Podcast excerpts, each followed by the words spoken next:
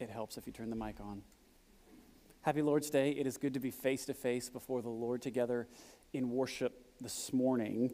Uh, we have unfinished business in 1 Thessalonians, and so it is to that book we return and to chapter 5, where we will cover verses 12 through 22 before finishing the book next week, and then, Lord willing, returning to the book of Matthew. It's been a little while since we've been in Thessalonians, so let me remind you what has been going on, what this letter is all about. Maybe if we were going to hang a banner across the top of it, we would say, Paul gives thanks for the Thessalonians. He basically gushes over them for the first three or so chapters. And in his gushing over them, in his giving thanks for them, he also assures them of their faith.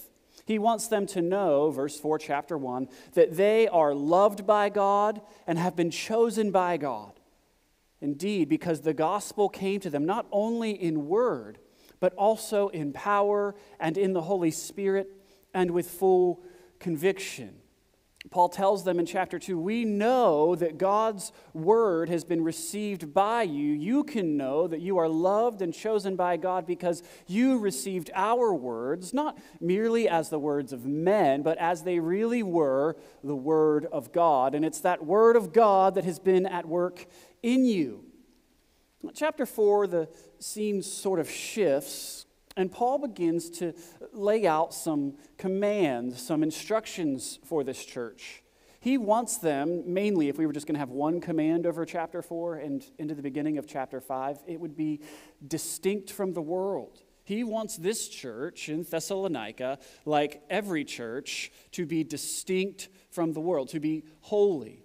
He calls their attention to the need to be holy in regards to their sexuality in regards to their love for one another, holy in their grieving, and holy in their hoping. Those last two have to do with the day of the Lord, which takes up the back part of chapter 4 and the beginning section of chapter 5. Paul tells us that we can grieve with hope because we know that Christ is coming again and that all who have died in Christ will come with him.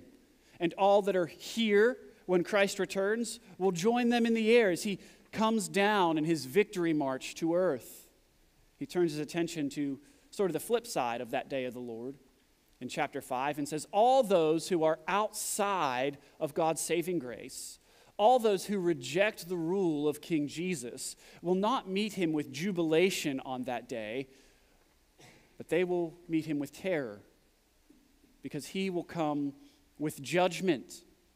Paul then wants to remind the Thessalonians that they are not under judgment, so that when this day does suddenly come, they need not fear. And while they wait, they ought to live lives that are sober, awake to the things of God, awake to the spiritual realities that surround them. And he says, You can be sober, you can be outfitted with the divine armor, the breastplate of faith and love, and the helmet of the hope of salvation as you wait. You can wait with hope because, and this is verses 9 through 11, which is going to set up our text today, because, verse 9, God has not destined us for wrath, but to obtain salvation through our Lord Jesus Christ, who died for us, so that whether we are awake or asleep, that's a metaphor for dead or alive, whether we are awake or asleep, we might live with him. Therefore, encourage one another and build one another up, just as you are doing. It's as if Paul is saying, as the Lord once did to Joshua before the conquest Be strong and courageous. I am with you, and I will bring victory to you. Encourage one another with this, build one another up. And now, in verses 12 through 22, he is going to fill out some ways that we can actually build up one another. In fact, he's going to give us a whole bunch of commands that work together to show us what a healthy church culture looks like. I've tried to think what is necessary for such a culture to, to be built in a church? Uh, what's necessary for us if we are going to obey all of these commands? And of course, I'm a Baptist, so I wanted it to alliterate. I turned over a lot of things that were a lot of cheesy this week, but this is the best I can do. Uh, we want a culture of courage at First Baptist. Now, maybe that's too cheesy for you, but I'm hoping that this idea of a culture of courage can be one that stays with us. That that little phrase can be one that we say to one another to remind one another that God has called us to live in harmony together. That He's called us, and this is your outline, to love our pastors and leaders, to love one another, to love His will, and to love His word. Love our pastors, love one another, love God's will, love His word. Before we get to this grocery list of commands that sort of work together to give us a meal this morning, let's pray and ask for God's help.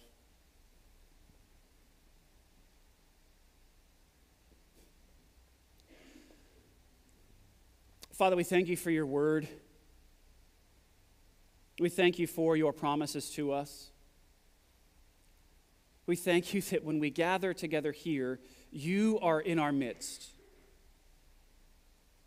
That as we gather around your word to feast upon it together, you are at that table with us, giving to us the words of life. We Pray that we might taste and see once more this morning that you are good. Help us to be changed by this text, nourished by this text, sustained by it, strengthened by it. Build up your church in love this morning through your holy word. We ask it in Jesus' name. Amen.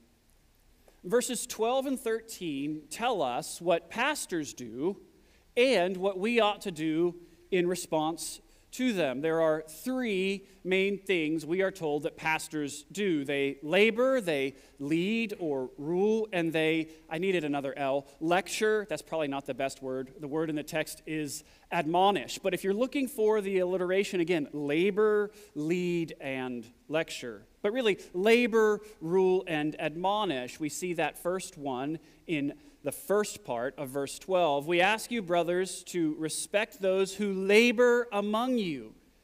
What it means for a pastor to labor is to work among and for the congregation. The object of a pastor's work is the flock. Bible pictures pastor as a shepherd at work in 1 Peter chapter 5 and verse 2.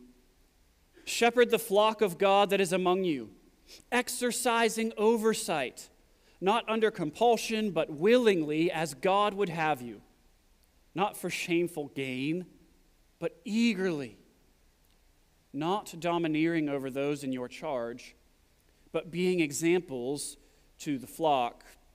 Pastors shepherd the flock and they work among the flock as chief sheep, and that's what they do. They're laborers. They're also uh, leaders or uh, rulers. You see that in the second part of verse 12, and they are over you in the Lord. This is a, a, pretty basic understanding of what a pastor does, is that he leads or rules. And uh, Paul lays this out in his qualifications for ministers in 1 Timothy chapter 3 and verses 4 and 5, when he says, An elder must manage his household well with all dignity, keeping his children submissive.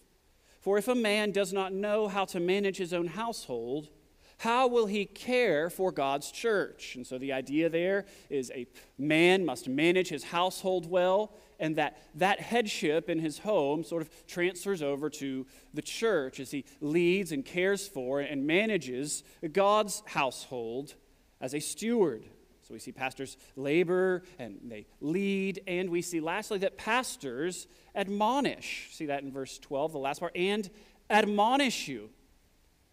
Admonish is sort of an unusual word. It's a good word, but it's fallen on hard times, such that, I mean, I had to look it up. I was like, admonish, what does he mean exactly here? The idea is a loving correction when it's needed, a warning to someone that that isn't done sort of with a vengeful spirit, but with a humble and hopeful spirit. Admonishment or warning is one of the primary responsibilities of a pastor.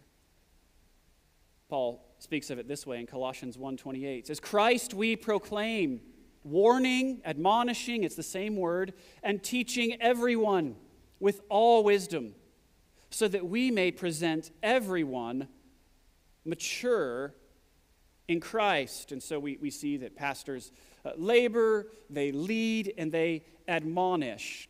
Now, what does Paul call us to do in light of that? Let's, let's read the verses together. Verse 12 We ask you, brothers, to respect those who labor among you and are over you in the Lord, and admonish you, and to esteem them very highly in love because of their work. You see, so it's the work that we've described it's the grounds for what Paul calls us to do, which is to acknowledge or respect our pastors and to esteem them very highly. And a lot of you are going, this is really self serving at this point, is it not? This is the application section, and so there's a, a temptation to go a lot of different ways.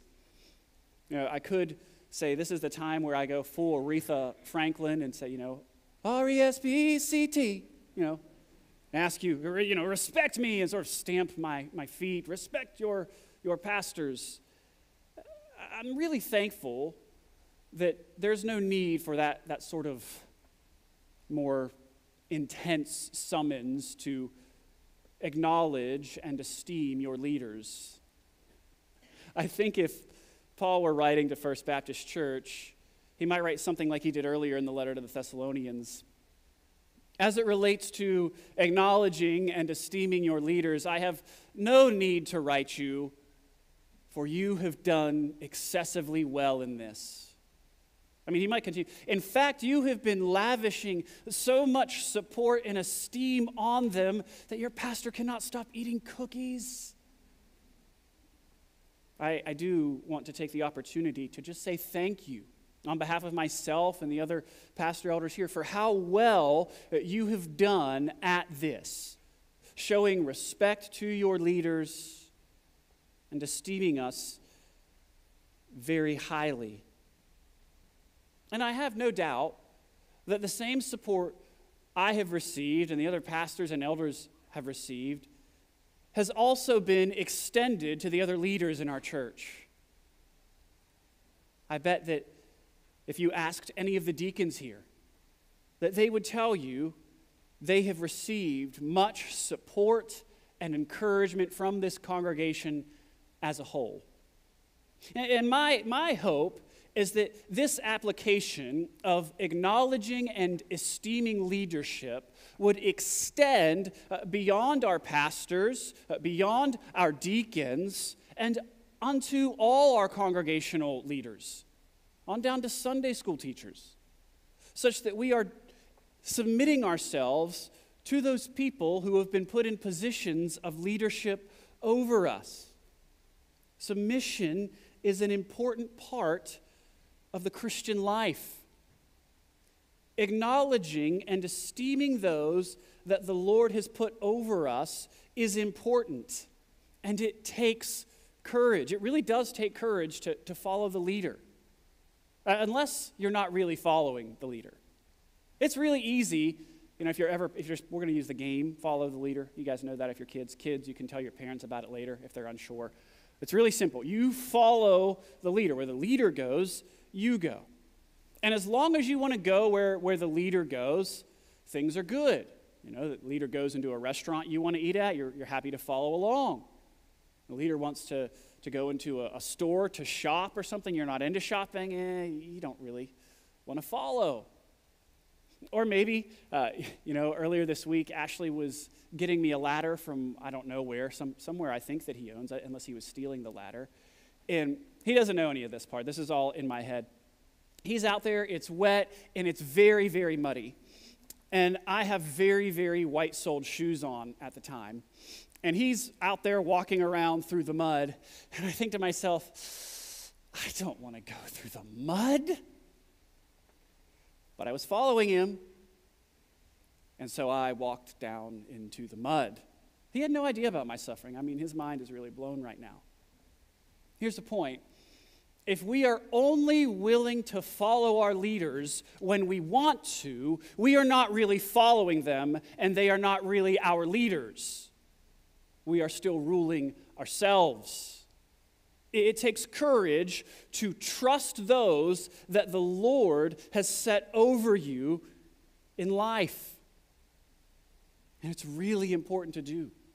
It's really important to follow our leaders and to esteem them for their work, for their labor, their, their leading, and their admonishment. Paul reiterates this, 1 Timothy chapter 5 and verse 17. Let the elders who rule well be considered worthy of double honor, especially those who labor in preaching and teaching. And so, church, let us continue to acknowledge and esteem our leaders. One more thing before we move on to the next section. The first one is love your pastors. Is notice what Paul assumes here. Paul assumes that Christians are in union with a church and that they are under leadership. He assumes that if you are a Christian, you belong to a church and you have submitted yourself to leaders. My wandering sheep Christian, if you believe in Jesus and you do not formally belong to a church, and you have not submitted yourself to pastors somewhere, you are in sin. And you need to repent. The, the testimony of the New Testament is that Christians belong to churches and follow faithful shepherds. Paul gives this injunction in Hebrews 13 17 Obey your leaders. Again, he's assuming you have them. And submit to them, because they are keeping watch over your souls as those who will have to give an account. Let them do this with joy and not with groaning. In order to obey the command to acknowledge leaders, respect leaders, and esteem leaders, you have to belong to a church. You have to have leaders. Don't be a wandering sheep. Join a church in obedience to the Lord Jesus Christ.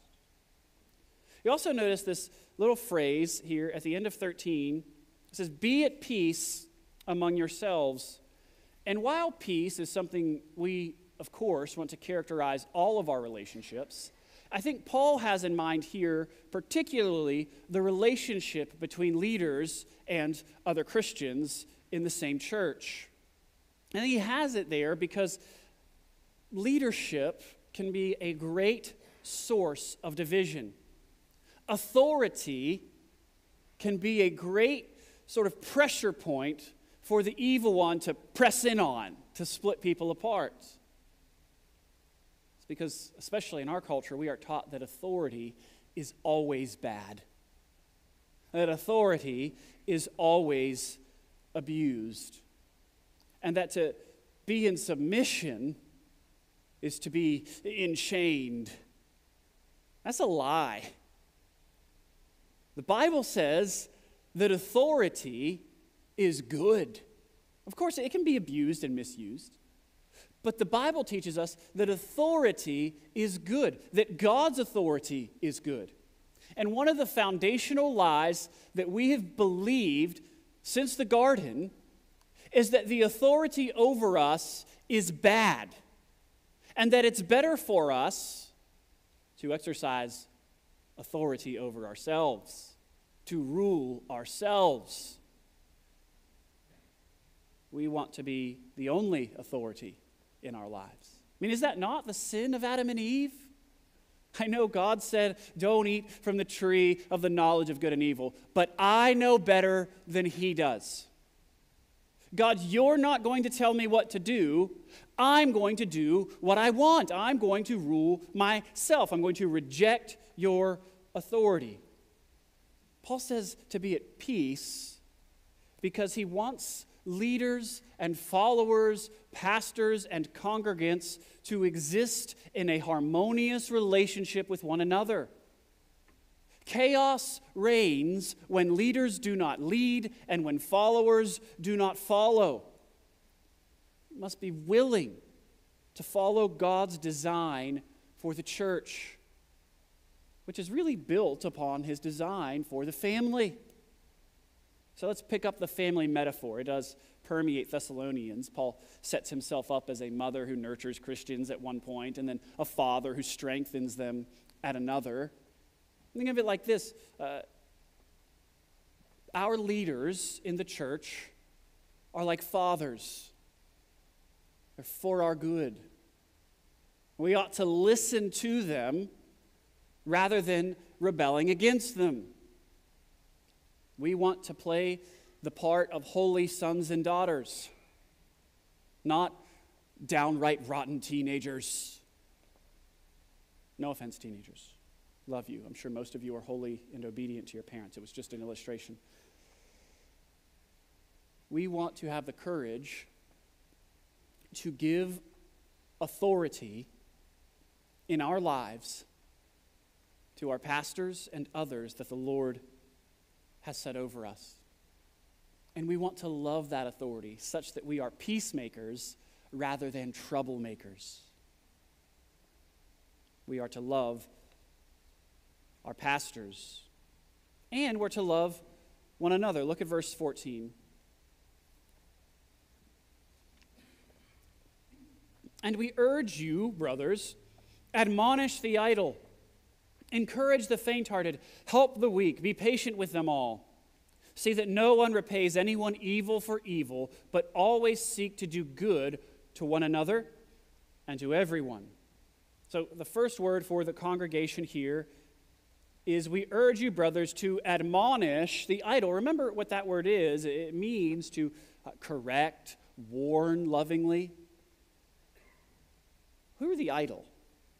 Well, the idle here, sort of two categories. Uh, one could be those who are just out of step with the church. The word literally means disorderly. And so you have this image of soldiers, and one of, one of them is, is put out of line. Another option is it's those who are lazy and refusing to work in Corinth. And so Paul has already addressed this issue a little bit back in verse 11 when he called the Thessalonians to work. And we see in a subsequent letter, Second Thessalonians, that people in Thessalonica refusing to work is a big deal. They're taking advantage of the church. They're going, Jesus is returning soon, therefore I don't need to work. And what happens is, you know, you don't work, you run out of food and you run down to your friend's house and you knock on the door. Hey, uh, no, no food in my house. Could I have some of yours? And they're part of the church. And so, yeah, they, they give them some food. Well, then know, dinner time rolls around later that day.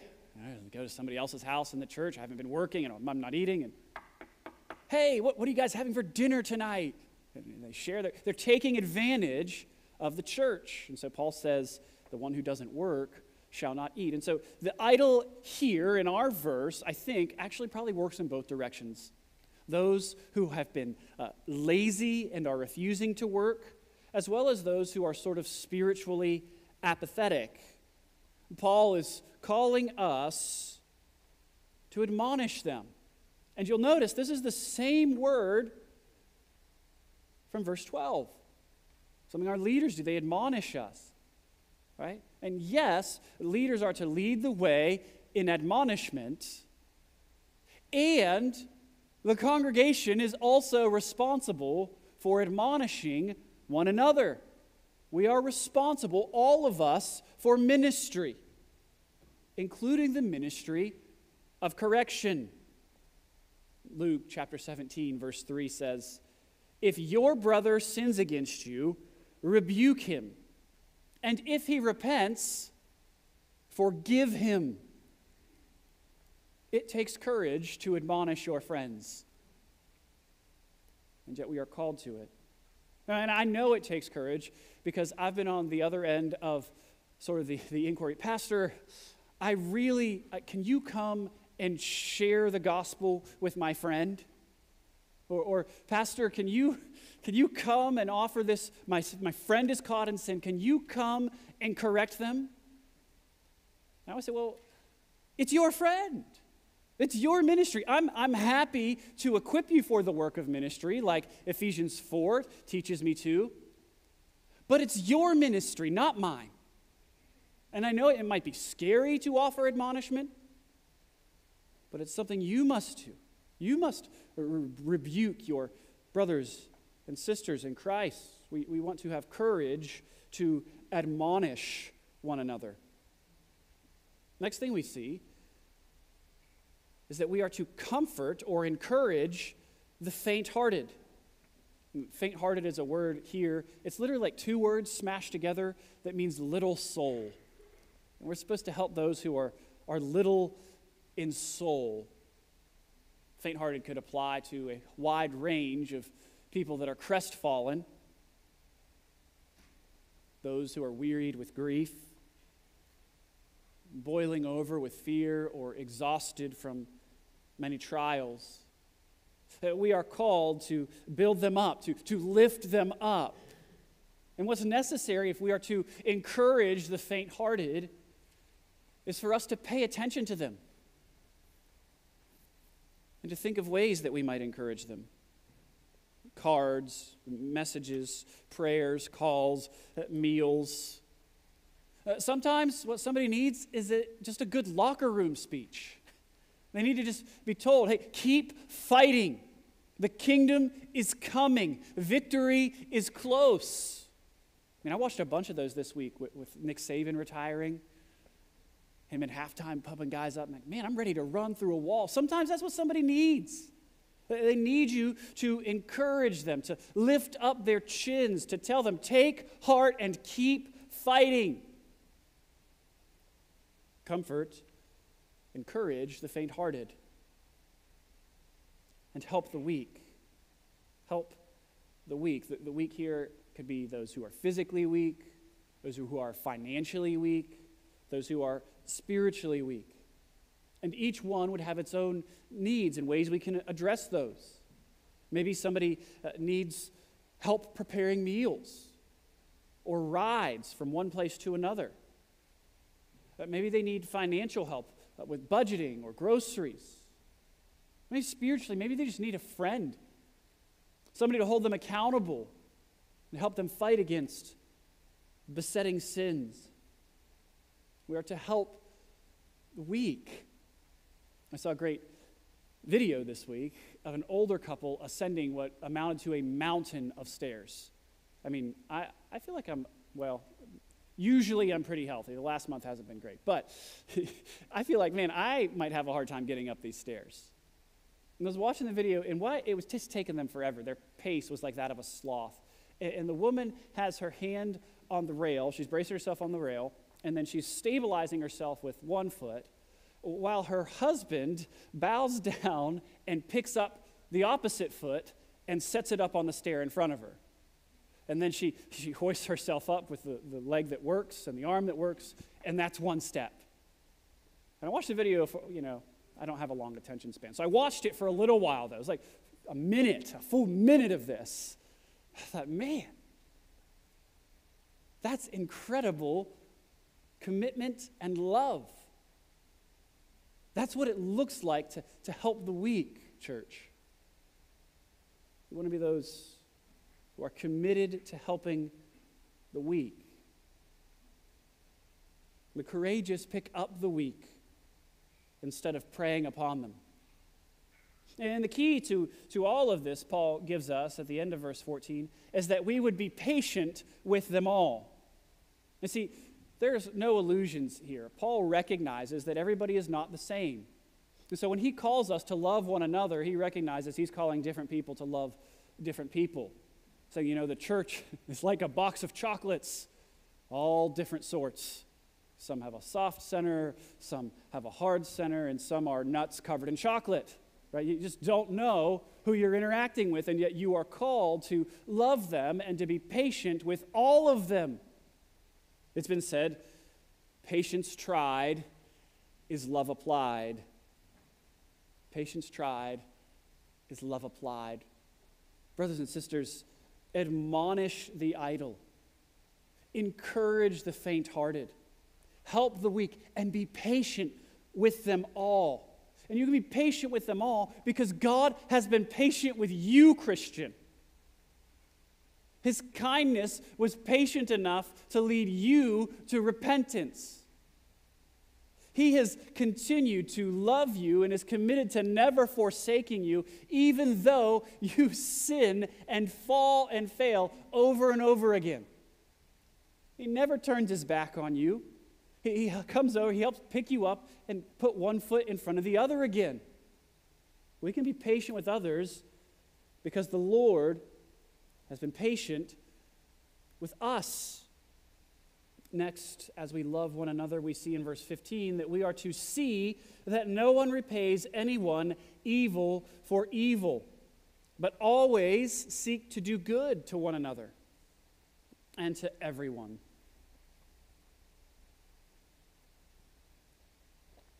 There was a great Snickers commercial a few years back, and uh, Danny Trejo. Do you guys know who Danny Trejo is?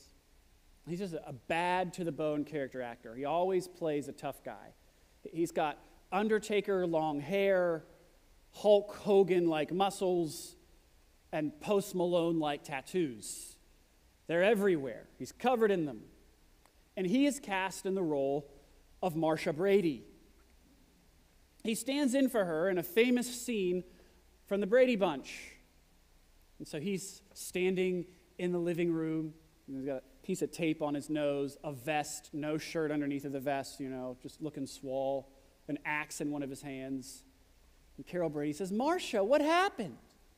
He says in his deep, gravelly voice, Peter hit me with a football. I can never go to the dance like this. I'm sure it was an accident, sweetheart. He says, eye for an eye. That's what dad always says. His father says, I never said that, honey. At which point, Danny Trejo brings the axe down onto the table and shouts, Shut up! It's time to teach Peter a lesson. So, whenever you are thinking repaying evil for evil, grab a Snickers. You're not you when you're hungry. That was the tagline, right? They, they gave Danny Trejo a Snickers and he turned back into regular Marcia. That's actually not the point of the illustration. Though, if that helps you, you're welcome to try it. No, the point is, it brings up a common misunderstanding, right? Danny Trejo, as Marcia Brady says, an eye for an eye, right? And what he's saying is, I want my pound of flesh as vengeance for what's happened to me. But, friends, eye for an eye is not about exacting vengeance. It applies to criminal wrongdoing in the Old Testament and actually limits injustice. It limits heaping up evil upon evil. It, if we were to sort of translate it, we might say, the punishment fits the crime. That's what it means. unfortunately, too many of us, when we are wronged, act like Danny Trejo. When somebody wrongs us, we slam the axe through the table and we say, Shut up. I don't want to hear anything. It's time to teach the person that wronged me a lesson. Brothers and sisters, that is not the way of the cross. It is cowardice. It is to say, I don't really trust what God has said. God has said, Vengeance is mine, I will repay. So to trust God when evil is committed against us means that we don't exact our own revenge. Because we know that the Lord Jesus Christ has borne the wrath of all sins or will punish all sins at his return. The Lord will have his vengeance, and so we need not take it. It is unbelief to try and seek your own vengeance. We can trust that God will right every wrong. We can seek good for one another and not evil. I mean, we can follow Jesus' example. While we were yet sinners, his enemies, doing evil to him, Christ died for us. We are all rebels against a holy God.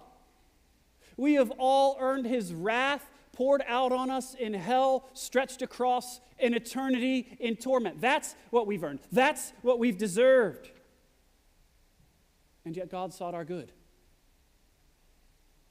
God the Father sent God the Son and the power of God the Holy Spirit to live the life we should have lived to die the death we should have died. Jesus died on the cross in the place of all who will repent of sin and trust in him. His blood was the payment, his life was the cost. We stood beneath a debt we could never afford. Our sins are many, his mercy is more. He sought our good. When we put our faith in him, we get what only Christ deserves. And he takes what we deserve. If this is how God has loved you, Christian, if this is how God has loved the church gathered here at First Baptist, how then can we not seek the good of our brothers and sisters? How could we possibly do evil to those for whom Christ has died? May it never be. Our fellow church members are our family members. We are bound by divine blood, by the water, by the word, by the bread, by the wine. We are united to Christ by the Holy Spirit, and we are united to one another. Therefore, we seek the good of one another. If there's someone that you are not right with, you need to reconcile. You need to seek their good. You're part of the family of God.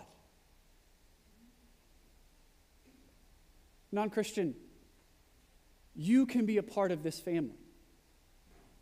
You can have the good that God offers to you if you will repent of your sins and trust Christ.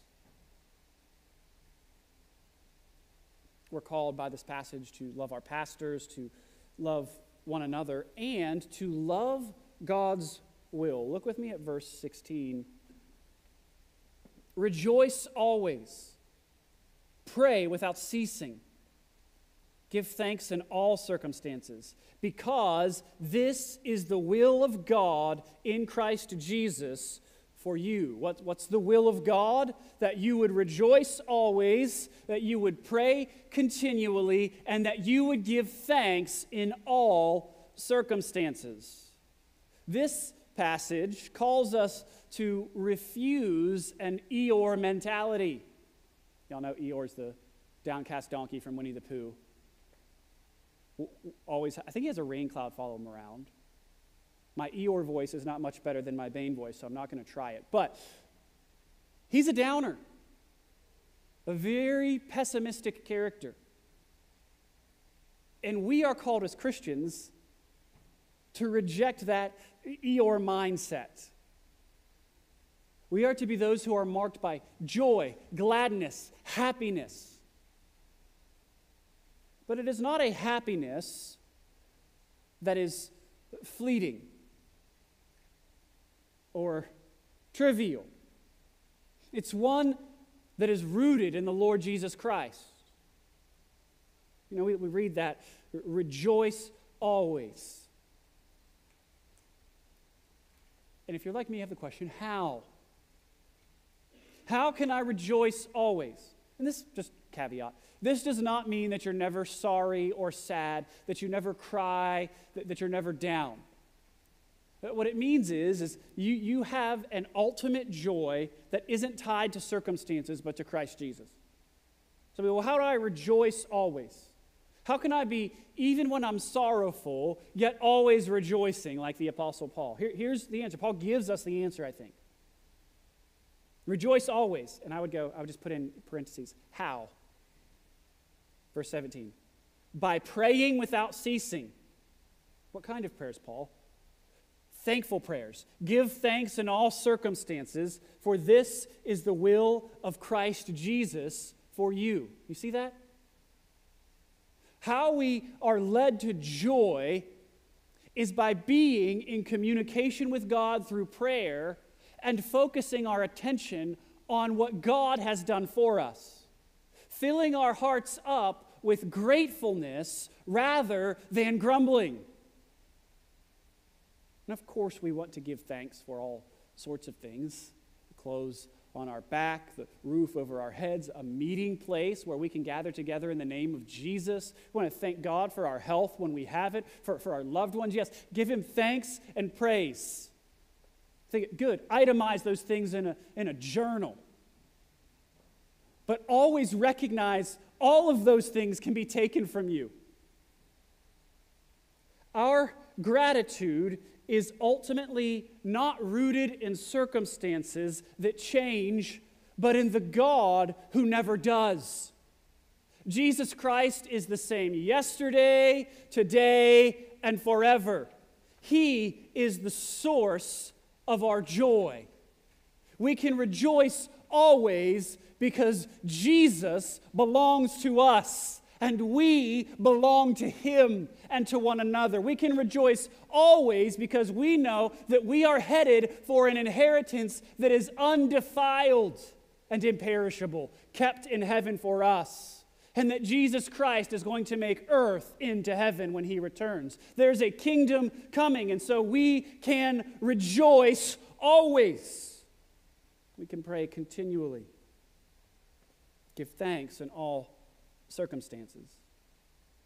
When Paul, sometimes people get hung up on the pray continually part here, pray always. But he doesn't mean to say that you should 24 hours a day, seven days a week, 60 seconds a minute be praying or you're in sin. We, we understand he's saying something like, you know, you might say, Justin always drinks coffee. What you mean by that is not that I constantly have a cup of coffee pressed to my lips, but that daily, as part of my usual routine, as part of my instincts, I'm going to have coffee in the morning. I'm probably going to have some in the evening. When Lucas pokes his head in my office and says, Coffee, I'm most definitely going to say yes. And sometimes I'm even going to have it at night. Love coffee. Marks me, but I'm not always, I'm not drinking it right now. When Paul says to pray continually, what he means is that we should be a people of prayer. That prayerfulness should be our natural disposition. Let me try and say it this way prayer is to be a feature of your life, not an interruption of it. Prayer is to be a feature of your life, not a glitch. You want to be joyful always? Make sure that prayer is a feature of your life, and not just any prayer, grateful prayer for what God has done. Prayer that leads you to say, Great is thy faithfulness. Prayer that, that leads your heart to sing, How great thou art. Paul is calling us here to a culture of courage. Calls us to love our leaders, to love one another, calls us to love God's will. We rejoice in every circumstance, not just because of gratitude, but because we trust God's will in our life. We recognize that God's providence is holding us fast. And that allows us to rejoice no matter what comes through the door of life. Love what Spurgeon says on this. It's a quote you're probably going to hear from me a lot of times. It says, Remember this. Had any other condition been better for you than the one in which you are, then divine love would have put you there. God's great love for you has you exactly where He wants you right now. That doesn't mean He's not going to move you somewhere else, He probably will. it does mean that wherever you are, you can trust Him. Wherever you are, you can rejoice. That's why Spurgeon also said, I've learned to kiss the wave that casts me against the rock of ages. We can rejoice always. Pray continually and give thanks in all circumstances. So we are to love our pastors, love one another, love God's will, and lastly, we are to love God's word. Look at verse 19.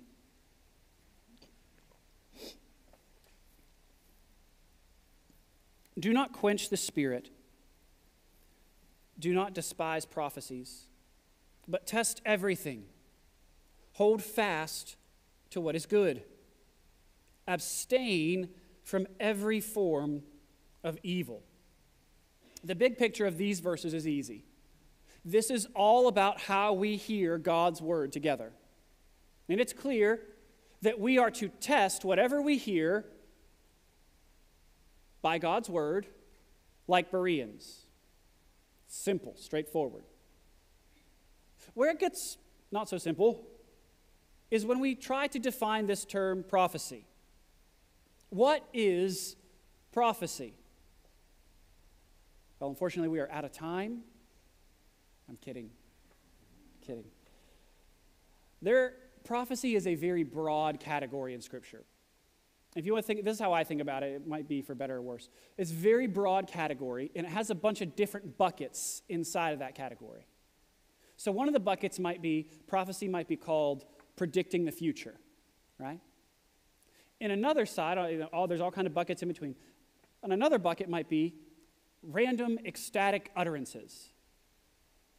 And yet, in another bucket, it can just be the interpretation of God's word or a public address, much like a sermon. That's what's in view when Paul talks about prophecy in 1 Corinthians chapter 14. He says that we should seek to prophesy. He's talking about exegeting scripture there in order to build up the church. And that's how prophecy, I believe, is functioning in this text. So, the broad definition, I don't know if I said it or not, broad definition of prophecy, what God has said through the mouths of his people. And then in our particular text, we have prophesying, the art of prophesying, being tantamount to preaching God's word. And so, what are we supposed to do with that? Well, we are to test it. We are to be ready to reject that which is not consistent with God's word or God's will, to reject that which is not consistent with sound doctrine, and to receive that which is for our edification. Right? We're not to despise the preaching of God's word, but we are to test it. I hope that you all are testing me weekly. That you're, you're looking in your Bible to see if these things are so. Paul calls us to know how to use a fire extinguisher. If you have a, an NIV, this, this language, do not quench the spirit. I think they actually bring that across do not put the spirit's fire out.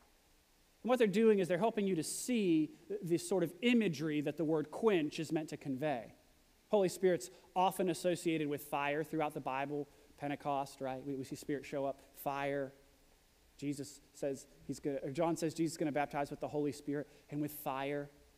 And so the idea here is, as Paul says, have your fire extinguisher, but don't put out the fire that comes from the Holy Spirit.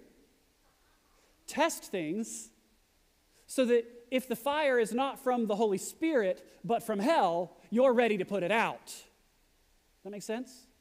We are to be a discerning people. We are to love God's word and to make sure that which we are hearing really is God's word. We want to submit ourselves to the teaching of the Lord Jesus. My prayer is that the Holy Spirit would indeed set us ablaze with a love for God and with the courage to obey commands like this. Let's pray that God would build a culture of courage here at First Baptist Church of Waynesboro. Let's pray.